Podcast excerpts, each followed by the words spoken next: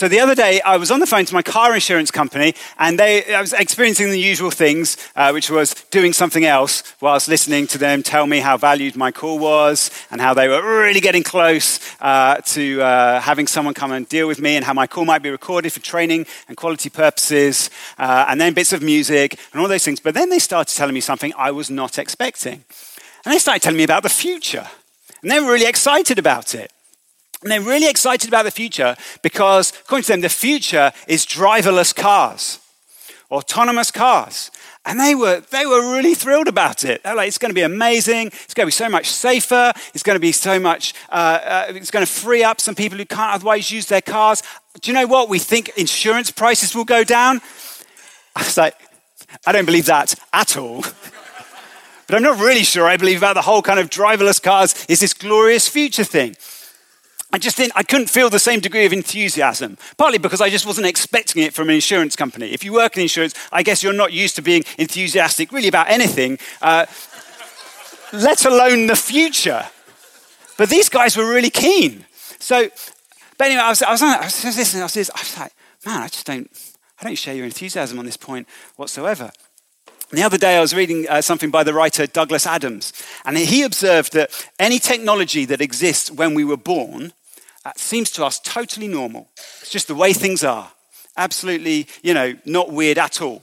Anything that's invented when we were between the ages of about 15 to 35 is new and exciting and revolutionary, and we might even be able to get a career in it. Anything that's invented after we are the age of 35 is just totally against the natural order of things. and wrong, and I don't know what. And I, so I think in my head, driverless cars, that's in that category.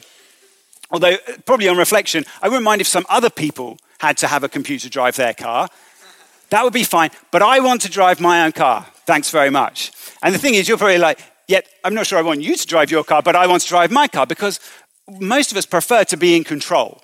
Most of the time, that's what we choose. Like, would you like someone else to do this thing, driving you at 30 miles or more, or would you like to be in control of it yourself? Most of us would say, I'd like to be in control of it myself, please. Well, we're going to see how the Bible today tells us that, yes, we are in control of our life, but also, no, you're not in control of your life. Someone else is. And that's a really, really good thing. And we're starting a new preaching series today called Going Forward. That's not just because we love corporate speak, um, it's because it's a helpful way, actually, to describe the Christian life in general and Paul's first letter to the Thessalonians in particular. And that's a letter that we're going to be studying uh, this term.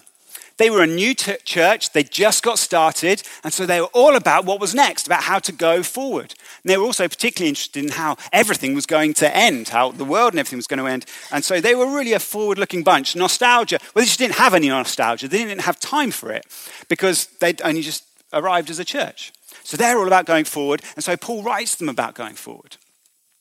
Now, Kings has been a church since 2002, and so we've got some great things in our past, some great stuff that's happened, uh, which if you've arrived today, you don't care about at all, apart from the fact that we're here. But there, there's, there's always a temptation for a church to get a bit nostalgic. I remember those days. Those were good days. Those were good days. But God actually is always calling us to go forward.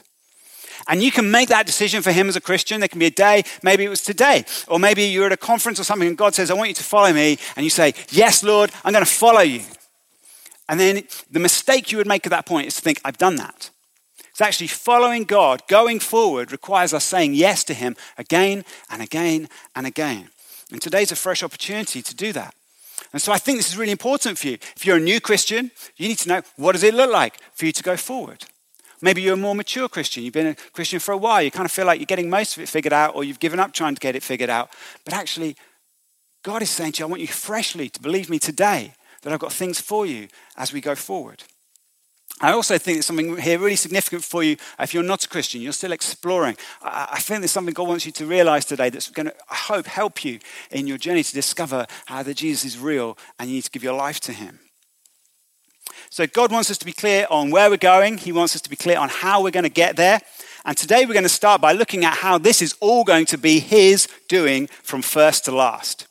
So we're going to uh, read the story of how this church got started and why Paul wrote this letter to them. And that takes, to be honest, almost the first half of the letter. So we'll skip a couple of bits, but it's still a quite long reading. And basically, Paul is going to say to them that however much they may have felt at the wheel, Someone else is really doing the driving.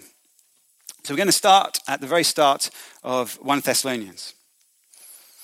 Paul, Silvanus, and Timothy to the church of the Thessalonians in God the Father and the Lord Jesus Christ, grace to you and peace. We give thanks to God always for all of you, constantly mentioning you in our prayers remembering before our God and Father your work of faith and labor of love and steadfastness of hope in our Lord Jesus Christ.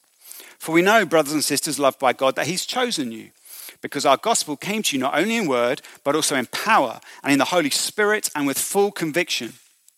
You know what kind of men we proved to be among you for your sake. And you became imitators of us and of the Lord, for you received the word in much affliction with the joy of the Holy Spirit so that you became an example to all the believers in Macedonia and Achaia. That's the region they were in.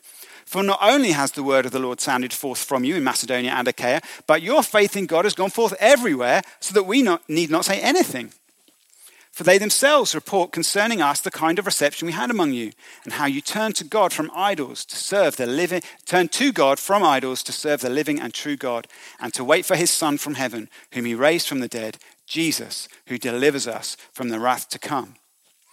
For you yourselves know, brothers and sisters, that our coming to you was not in vain. But though we had, been, we had already suffered and been shamefully treated at Philippi, as you know, we had boldness in our God to declare to you the gospel of God in the midst of much conflict. And we're going to skip down to verse 17. But since we were torn away from you, because Paul then had, he preached the gospel, caused a riot, had to leave town.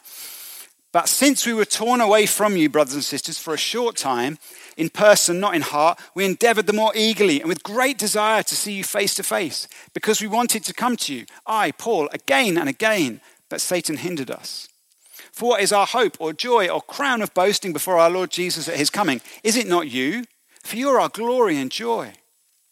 Therefore, when we could bear it no longer, we were willing to be left behind at Athens alone, and we sent Timothy, our brother and God's co worker in the gospel of Christ, to establish and exhort you in your faith, that no one be moved by these afflictions. For you yourselves know that we're destined for this. For when we were with you, we kept telling you beforehand that we were to suffer affliction, just as it has come to pass, and just as you know. For this reason, when I could bear it no longer, I sent to learn about your faith, for fear that somehow the tempter had tempted you, and our labor would be in vain. But now Timothy has come to us from you and has brought us the good news of your faith and love, and reported that you always remember us kindly and long to see us, as we long to see you. For this reason, brothers and sisters, in all our distress and affliction, we have been comforted about you through your faith. For now we live if you are standing fast in the Lord. For what thanksgiving can we return to God for you for all the joy that we feel for your sake before our God as we pray most earnestly night and day that we may see you face to face and supply what is lacking in your faith? This is God's word. And that was quite a lot of it. There was a lot of action described there. A lot of people doing a lot of things. There was Paul and Silvanus and Timothy turning up in a big city. Uh, no Christians there. They're like, Let's start telling people about Jesus. And There's the people who heard them, who responded with faith to their message and became uh, the Thessalonian church. And there's the people uh, who heard their message and responded with fury and started attacking them and making all sorts of trouble for them. And if you asked any of those people uh, to kind of tell you what they had done, to tell you their part in that story, they probably would have said, Well, I heard this, and so I thought that, and so I did this, and then I did that, and then so and so said this, and so I did this, and on and on it would go. That's how we tell our stories. We say what we did, and what we thought, and what we believed, and why that led to those actions, and so on and so forth. And they were making choices and decisions all the way through these events, just as we do, just as you have done today. You've made loads of decisions today, and here you are. But Paul puts a frame around the story that changes the perspective of what has happened. Look how he starts and ends what we read from his letter. He starts by saying, We give thanks to God always for all of you, constantly mentioning you in our prayers. For we know, brothers and sisters, loved by God, that he has chosen you. Then he ends the section saying, For what thanksgiving can we return to God for you, for all the joy that we feel for your sake before our God as we pray, most earnestly night and day, that we may see you face to face and supply what's lacking in your faith.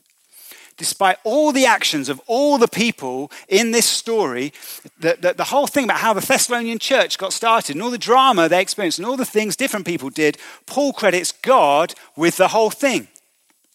We can see this because he gives God thanks and because he's still praying to God.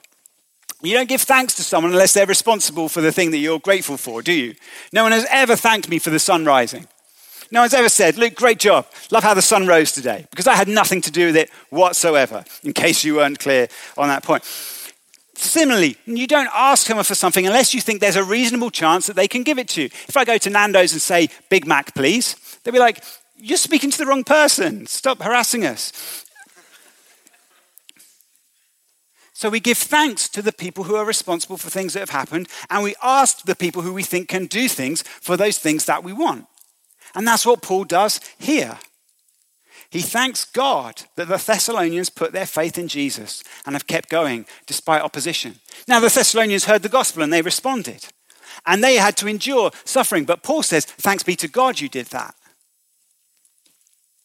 This means it was God's work, whoever else may be involved. And then he tells them uh, that he's praying to God that God will continue to do this for them. Everything that's going to happen for you guys, Paul said, I'm praying for you. Even though it involves Paul's actions, he's like, I really want to come and do this thing for you, which God wants to do, therefore I'm asking God to do it. And so, despite all these other people being involved, for good or for bad, it's God who gets the credit for what happens. And we call this the sovereignty of God that however free we are and however real our decisions are, God's will is freer and his decisions are more decisive. And he was before us, and he will bring things all about to his end as he intends, and he's working all the way through. He rules over all things, and he's telling his story through us. When you read Paul's letters, you'll see this is how he thought all the time. For example, in his letter to the Ephesians, God say, uh, Paul says, that God chose all Christians before the foundation of the world, and that all of us, uh, that all of us were predestined according to the purpose of Him who works all things according to the counsel of His will. He famously said in Romans 8:28, we know that God uh, works for the good in all things of those whom He loves. This wasn't Paul's unique perspective, and you read the rest of the Bible, and you're like, oh, Paul's a strange guy. No, everyone thinks this throughout the Bible. The early church was so confident in God's sovereignty because they'd seen Jesus be crucified. It's like the worst thing that could ever possibly happen until they realized that it was the plan and purpose of God. And so when they preached, they said, This Jesus, delivered up according to the definite plan and foreknowledge of God, you crucified and killed by the hands of lawless men.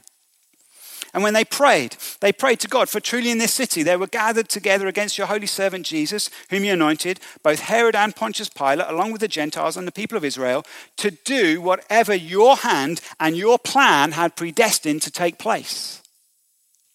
That's in Acts 2 and Acts 4. And that's how the early church thought. Jesus thought this way as well. He repeatedly tells his followers through the gospel, you see him saying, I'm going to be killed and I'm going to, raise from the, I'm going to be raised from the dead and I'm going to return uh, to my Father. This is what's going to happen. You think, well, Jesus looks like a victim uh, during Easter week. No, he's like, this is what he was expecting to happen. Actually, through the will of God, he was making it happen even as it happened. Now, this is the greatest display of God's sovereignty in all of history. But it wasn't a surprise to any of these guys who we've just looked at because they were Jewish and they, their Old Testament scriptures told them all the time that God was in control of all things. From the most obedient to the most awful, every person finds themselves part of God's story. Now, this might start to make us feel a little bit uneasy uh, and might start to make us ask some questions that are a bit complicated. What do we do with this perspective that the Bible affirms, I would say from first to last, when we experience life as being full of free choices? I think I didn't feel like someone was in control of my life today. I I made those choices, and yet you're saying that God's in control of my life. And even if we remember what you know, sciences like biology and sociology tell us about how uh, things within us and out with us affect us without us really realizing it, we do still feel free. And we actually be reading God's word. There are people making choices all the time, and God's telling them, this is the choice you should make. And sometimes they obey Him, and sometimes uh, they don't. And He says that they are responsible for the choices they make. And Jesus says, I'm coming back, and I'm going to judge every decision that was ever made. So, what we're doing at the moment is briefly skimming a very, very deep theological debate. You might be like, it's quite early for that, and I don't want to go anywhere near it. Thanks ever so much, and I appreciate that. But there are, there are some there are some truths in this understanding of who God's sovereignty is that I just don't want us to miss. And I don't want us just to hope that they're true. I want us to see that they're true and be convinced that they're true because they're in God's word. And so that's why we're going there today. Now, we are finite creatures. We live fixed in time and space. We move through it. God made time and space. So he doesn't relate to time and space in the same way that we do. He is infinite, we're finite. So there's going to be some areas of confusion as we try and reconcile all this. So it's better, I think, just to acknowledge that that's the case. But what we can see is that God is never taken off guard. He is never at a loss for what to do. He's never confused. He's never worried.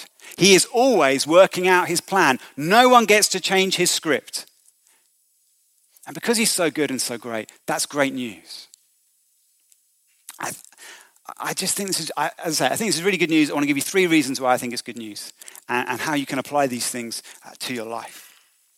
Firstly, God's sovereignty confirms that your desire for purpose is real we all of us have that sense, don't we, that we, we were made for something. We were made to do things. We, we, we weren't just made to kind of drift around, that, that there's some purpose to our life. We want there to be meaning to our life. If we, if we say, I don't feel my life has any meaning right now, no one would ever say that in a, in a positive way. We'd be concerned if that was the case. We feel that there's a, like a drive in us. There's something outside of us that we want to move towards, and there's something within us that says, let's go there, wherever it is and whatever it is. But we're also told something else in our culture, and that it's that everything around us happened for no reason. It just happened. And actually, what's going to happen later is it's all going to stop, and there'll be nothing. And so there's no meaning to any of it.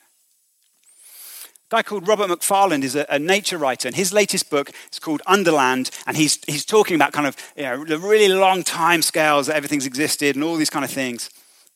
And he, he describes the logical conclusion of this worldview with a brutality that most people avoid.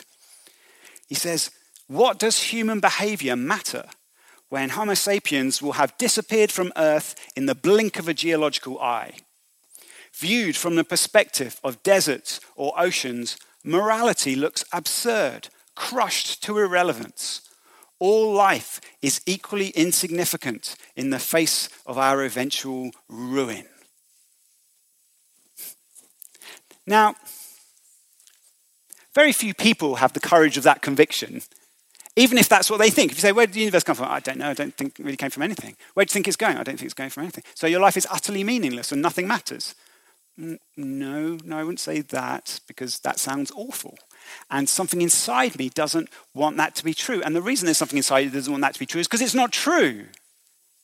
And you are, you, you were made by someone to be part of a story. That, that's how God made you, that was his intention. Christianity shows us that the universe is not cold and impersonal and immoral, but it is the creation of a creator who made us to know him and to love him and to work with him, to be uh, alongside him, and for our lives to be filled with meaning and purpose that comes from knowing that we belong to him and that we're part of his story. Shows us that history is a story with an author who is involved and almighty. We aren't floating in a bubble that is going to burst sometime soon. And we're not going round and round and round in circles. We are headed somewhere. That's why we feel these longings in us. That's why, whether you're a Christian or not here today, you feel that there's some purpose to your life. And you'd be devastated if someone said there wasn't. The fifth century philosopher and theologian Augustine put it to God like this He said, You have made us for yourself, and our hearts are restless until they find their rest in you. What he's saying is that God made us to quest, to pursue, to explore, to discover, because God wanted us to quest and explore and discover Him. And then, having done that, uh, to follow Him and live with Him and to live a life His way that is full of meaning now and forever. If you are looking for meaning in your life, you'll only find it in Jesus. And the sovereignty of God affirms why that's the case. That's the first thing it does. The second thing that God's sovereignty does is it should humble us. Now, thinking that the world revolves around you is not uh, a way of thinking that's unique to 21st century Westerners, but we are pretty good at it. It's possibly our specialist subject. Other cultures got other things they're good at, but we're really good at saying the world revolves around us. We laugh at those who say, back in the past, they used to think the world revolved, around the sun, the, the, or the universe revolved around the earth. What fools! And now we've changed it to us. If you look at any advert, you will see it saying, You are the most important thing. What we have got will help you. Isn't it? Because sometimes you see a charity advert, you're like, No, no, no, no, I was, I was being pandered to. And now you're asking me to give something. I don't want that. I, let's go back. Okay, the car advert. Great, my life will be better. Great, lovely. That's how we all advert. That's this product will give you more health, more happiness, more success, more money, uh, whatever it is. And you know, you can even worship Jesus this way. You can just sing songs all the time about what he's going to do for you. And you can pray prayers all the time about what you'd like him to do for you. It's not really Christianity, it's more therapeutic deism, but you know, it kind of is similar. But to put yourself at the center of the universe is to push God aside. And you don't want to do that. I mean, you really don't. God's sovereignty shows us that He is on the throne. And the throne is the place of authority and of power and of decision and of victory and of glory. And God is on that throne. The little pots that you've turned upside down and are sitting on are expecting the universe to revolve around. That is not it. It's the throne. So when we consider him in this way, when we train our thinking, to think, God, you are you're ruling right now. You're glorious right now. You're in charge right now. You're powerful right now. As when we trammel our thinking into that, because it doesn't come naturally to us. The more and more we do that, the more we see his greatness and glory. And then we'll, we'll sing more and more about this greatness. We'll sing about this glory. We'll sing just how amazing he is and kind of how pretty much irrelevant we are, given how amazing He is. And He's kind of fine without us, even though He loves us. And this is incredible. And we'll thank Him for everything that we get. This God, this only came from, from you. And then we'll see other things, other ways in which He's blessed other people. And rather than say, why don't I have that? We'll say, God, it's amazing that you could bless that person in that way. And in all these things, we are, we just, we're kind of enthroning Him again and again and again. And as you do that, the bigger and bigger and bigger God becomes in your vision, the smaller and smaller and smaller you become. And that really is, in one way, God's intention for your life. That's what Paul does in this letter to the Thessalonians. He says, Guys, it's amazing. You've done so well. Do you know what? Everyone's talking about your faith. It's incredible. My heart's bursting. I'm so thrilled. This is so good. Timothy brought a great report. You guys are absolutely incredible. It's all God's credit. So the Thessalonians may have gone through a bit of this letter being like, Yeah, yeah, he's right, you know. He's right. We've been, it has been hard, but we're doing all right. It has been tough, but we're doing okay. Oh, yeah, it, yeah, that's only because God's done that, isn't it? Okay, right. It, we, need, we need humbling. The Bible says that you only please God, uh, the one God looks to are those who are humble and tremble at his word. And, and uh, we don't often necessarily do that, so you want to do that. And, and this is part of how you can do that by seeing that he rules over all things. Then, final thing God's sovereignty means that we can act with confidence. So, Paul walks into this city of Thessalonica. There's no Christians there. And he's like, God's going to do something. Don't know what. Got some ideas, got some intentions, got some things I've asked him to do, but it's up to him. And he just starts preaching. So, trusting God's sovereignty means that we know that he can work anywhere at any time. All we have to do is cooperate. All we have to do is obey. Remember in our passage, Paul calls Timothy God's co worker. If you have a job and you have other co workers, and you realize that you are other people's co worker, for Paul to use this phrase of God is it's a bit odd, isn't it? You're like, really? Yes. This has always been God's intention right from the start. He made, he made this creation that we would steward it for Him, that we would work with Him. And that's what's going on again here in the New Testament. God saying, Yeah, I want to work with you. And that's what He's saying to you today. God saying, I want to work with you. When we go to work, when we go to a cafe, when we're at home, when we come to a church meeting, God will be at work.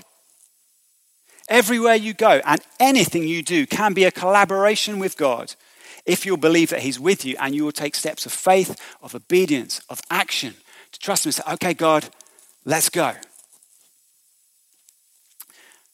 Again, it's a challenge for us to think this way. Uh, you might just be you know, just aware of the massive challenges that there are in this world, and you think, I can't do anything about that. And so passivity just kind of happens because you just get you, you, everything you read, oh, I can't do anything about that, can't do anything about that, can't do anything about that. And so you start thinking, I just can't do anything about anything. Or you just experience disappointments in your life. You experience things that have happened that you didn't want to have happen, or things that didn't happen that you did want to happen. And you think, oh, it's easier not to hope. Yet the sovereignty of God tells us that we are God's co workers and so we must believe that He is willing and able to do amazing things through us at any time and even right now. Now, if you're like me, you may be a more spontaneous person. You're like, great, let's go and find out what God wants to do. I'm more of a, if God would just let me know, then I'd have confidence. If He could say, this is what I'm going to do, I'd be like, great plan, let's go. But He tends not to work that way. He wants us to trust Him and then see the results. He's not looking for our agreement. He's looking for our obedience. Sometimes it won't take us long at all to realize what the, at least in the immediate context, what the plan of God was. It'll just, it'll be really obvious. So, for example, when I was 13 and moved to a new school, didn't want to go there, uh, but had to, didn't have any friends, and my form tutor introduced me to two guys. 26 years later, we're still great friends, and they were the people who first brought me to a church like this. Very short, clear line, the, the sovereignty of God in my life. I don't want to go to that school. God's like, I've got a plan. Easy. Some things in your life will happen like that. And you'll be like, I just, and then I realized after, you know, five minutes, it was a tough five minutes, but I hung on in there and believed God, and here we are. Other plans may not be quite so clear, maybe because we're just in the middle of them still. You know, maybe you, you meet someone and they're like, I've never met a Christian before. You're like, huh, interesting. Well, we're going to work together, so maybe God's doing something. Or you can meet someone else and say, you know, why is it that I just keep meeting loads of Christians? You're like, I wonder. Because maybe God's doing something like that. You, we don't, you don't know if the, the thing that God's calling you to, the plan that He's about to unveil, is one of kind of you know, spectacular, glorious breakthrough or faithful endurance. Uh, you, you, don't know because you're in the middle of it. Uh, and so we, it's difficult to draw conclusions to God's sovereignty and all this kind of stuff in the middle of these things. Maybe you've got some prophetic promises but no practical plans. You're like, well, how does this, how does this happen? How do I get from here to here? Will it, will it work? You don't know because you're in the middle of it. And maybe, maybe you feel like your, your story has come to an end prematurely. Maybe like, I had some faith, had some plans, but that's all over now. I really feel that God wants to give you some fresh hope today. Uh, you've heard it during the worship. I'm saying it again to you now that He's not finished with you, uh, that your life is not out with His sovereignty. He wasn't more sovereign back then and is less so now. He wants and intends to continue to work in your life. In the Old Testament, a guy called Joseph had all sorts of awful things happen to him. And when he looked back, he said, What those guys meant for evil, God meant for good. It's difficult to know when you're in the middle of the story.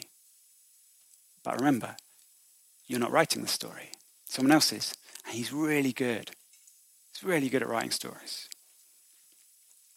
So that's the second category. First category, really obvious how God worked it out. Second category, still in the middle of it, and so it's not quite sure. The third category is uh, there are just things that happen that I don't expect uh, to be resolved or explained this side of eternity. I don't. Things have happened in my life, things happen in the world all the time. You're like, so how does that end? You're like, uh, I don't. God's sovereignty doesn't need to be resolved within this period of time. Because God is going to bring all things under Jesus' rule. That's how the story ends and there will be justice done for every wrong thing. And the new creation that God will make and Jesus will rule over with us will outweigh all that was sad and sick in this life. And so God's sovereignty will work over all things, even those that kind of end in this life with a, a question mark. So, with this kind of confidence, She's a faith confidence, but this kind of confidence, uh, Paul uh, does what Jesus does actually, which is he uses the image of a person sowing seed to explain how he sees God's sovereignty at work in his life and therefore why he can keep acting confidently. He says in 1 Corinthians 3, verse 6, I planted, another person watered, but God gave the growth. He says, so this is Paul's life. He goes to some places, he has a pretty rough time of it. They don't get mentioned much in Acts or at all. So be it. He goes to other places, and they're like chapters worth of stuff happening there. Paul's like, well, my job was just to kind of sow seed. I just went everywhere I went, I sowed seed. And then what happened next was up to God. God did amazing things. So the part Paul had to play, He says, you know, I, he, he, says it to them, doesn't he? He says, um, we know that God's chosen you because our gospel came to you not only in word. Paul can do the word bit. Paul could, so the sowing seed bit is Paul saying, I'm going to preach the gospel. But then Paul says, this is what happened. Power, the Holy Spirit, and full conviction. Those things are God's things. Only God can do those things. And so this is what Paul does. This is what the sovereignty of God looks like for Paul in some ways. He's like, let's see. Who knows? Gonna try again. Maybe. And then he's waiting. And that, so in, in Thessalonica, he then suddenly goes, wow, this is God's plan. This is what God was doing. This is amazing. I love this. So his required role was obedience. And then what God does is bring the success. You're responsible for obedience. A friend of mine once told me God's responsible for success. It's another way in which the sovereignty of God works. Like, to give it a go and see what, what this plan was meant to be. Was it meant to be? I don't really know right now. Was it meant to be like amazing right now? Was it meant to be something else? We'll find out. You live in time and space. So it's new for us, but God knows. And so you can invite someone to the quiz night that's happening on Friday. You can tell a new acquaintance, someone you just met, and they're like, oh, well, tell me about yourself. You can say, I'm a Christian, actually. You can, when someone says what you did at the weekend, there are many things you could say. You could say, I went to church on Sunday morning. You can do these things. That's like, let's see. Let's see. Let's see. In doing those things, you might discover a great plan that God's been preparing. Or you might find yourself just another chapter of a plan that's going to be unveiled later on. Either way, it's such good news that history is God's story. It's such good news because it explains the longing of the human heart for purpose. Do you need to take the next step today in finding that out? Rachel brought that word, that thing. Today's the day. I felt really fitted with this point that I had to make. So today's the day. Now's the time. Maybe you need to say, I'm going to go to that Connect desk immediately afterwards and say, Alpha Course, sign me up. I've got questions. Or you're going to say, I'm going to keep coming back. I'm going to start speaking to people here. I'm going to ask them to explain this Christianity thing to me. God's sovereignty also puts us in our proper place. Do you need to, you just need to repent. He said, God, I've been, the whole world's been around me. And I, and I need my world to revolve around you. I need God for you to be in charge. Uh, and, and I'm sorry for how I've been living. And it gives us confidence to obey God. Maybe God's just been stirring some fresh faith in you. Maybe even now you're still like, oh no, this means I'm going to have to do that thing, doesn't it? like, yes, it does. But do it with faith, with confidence, not because the guy said so, but because God wants to work in your life. So maybe you need to say, God, today, give me now some fresh faith. I want to labor with you. God's calling us to go forward with Him. He's bringing us, He's taking us forward. It's great to know, isn't it, that He prepared the way and that He's going to give us all that we need to keep going with Him. So Paul finishes this part of the letter. Um, we, we, we, saw him kind of saying, hey, I'm praying for you guys, and then he prays a prayer. And, and I'd just like to pray it because uh, I think it's a lot about God's sovereignty and goodness, and you might say amen to something in that. And then may, maybe one of those other three points, a sense of, yeah, I need to find out more. Or I need to put God back in his rightful place. Or I need to start acting in faith. Any of those three things, you can say, God, I need your help with that, this. Please help me now, today. So 1 Thessalonians 3, 11 to 13. You can do whatever it helps you to say, yes, please, to this as I read it. You can close your eyes, you can lift your hands, none of those things. Now, now, may our God and Father Himself and our Lord Jesus Christ direct our way to you, and may the Lord make you increase and abound in love. May the Lord make you increase and abound in love for one another and for all, as we do for you so that he may establish your hearts, blameless in holiness before our God and Father at the coming of our Lord Jesus with all his saints. Lord, that's our prayer. That you would be sovereign in our lives, that you wouldn't be dealing uh, with disobedient people, you'd be dealing with people saying, Yes, Lord, yes, Lord, I want to go forward with you. Yes, Lord, I want to do what you call me to do. Will we be those kind of people? Oh God, would you give fresh gifts of faith in this room, even right now? Even this very moment, even when you heard about Esme's healing earlier, like, I didn't realize that could happen. It can happen because God's sovereign over ears and all other parts of our bodies. You can ask Him right now with fresh faith. Gifts of faith, Lord, I ask you by your Holy Spirit, pour out gifts of faith right now. And Lord, for those people, they just, they're like, I've just been doing this wrong. I've been singing about me. I've been thinking about me. I've been living about me. I need to start thinking about God, living for God, singing about God, talking to God about God. I used to say, Lord, I'm sorry about how I've been living. Come and take your rightful place on my throne.